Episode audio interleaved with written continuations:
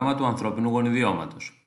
Όπως έχει αναφερθεί, το ανθρώπινο γονιδίωμα αποτελείται από 3 επί 10 στην 9η ζεύγη βάσεων DNA, το οποίο κατανέμεται σε χρωμοσώματα.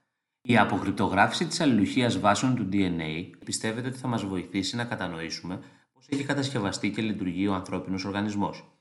Για το σκοπό αυτό, το 1986 ξεκίνησε μια διεθνή συνεργασία με σκοπό τη χαρτογράφηση, δηλαδή τον εντοπισμό της θέσης των γονιδίων στα χρωμοσώματα και τον προσδιορισμό της αλληλουχίας των βάσεων του DNA στο ανθρώπινο γονιδίωμα. Το πρόγραμμα, που φυσικά απαιτούσε τη συμβολή πολλών ερευνητών και γενναία χρηματοδότηση, ξεκίνησε το 1990 υπό την αιγίδα του Εθνικού Ινστιτούτου Υγείας και Ατομικής Ενέργειας των Ηνωμένων Πολιτειών της Αμερικής.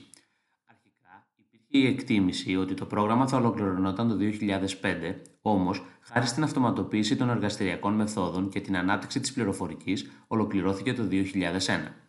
Η ανάλυση του ανθρώπινου γονιδιώματος θα συμβάλλει στη μελέτη της οργάνωσης και λειτουργίας του ανθρώπινου γονιδιώματος, μετά την ολοκλήρωση του προγράμματος προσδιορίστηκαν το σύνολο των γονιδίων που κωδικοποιούν πρωτενε, οι ρυθμιστικές περιοχές των γονιδίων αυτών, καθώς και οι περιοχές του γονιδιώματος με άγνωστη λειτουργία.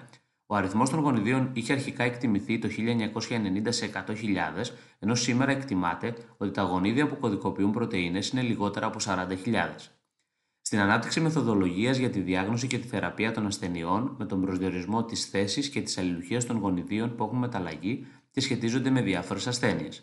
Στη μελέτη της εξέλιξης του ανθρώπινου γονιδιώματος. Για το σκοπό αυτό, βρίσκονται παράλληλα σε εξέλιξη προγράμματα προσδιορισμού της αλληλουχίας άλλων ειδών, τα οποία θα συμβάλλουν στην αποκάλυψη των εξελεκτικών σχέσεων που υπάρχουν μεταξύ των ειδών.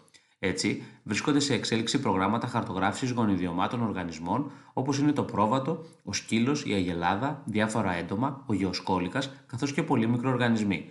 Στη μαζική παραγωγή προϊόντων με τις μεθόδους που χρησιμοποιεί η βιοτεχνολογία, μετά την απομόνωση γονιδίων, τα οποία είναι χρήσιμα στη φαρμακοβιομηχανία, στη βιομηχανία, στη γεωργία και την κτηνοτροφία.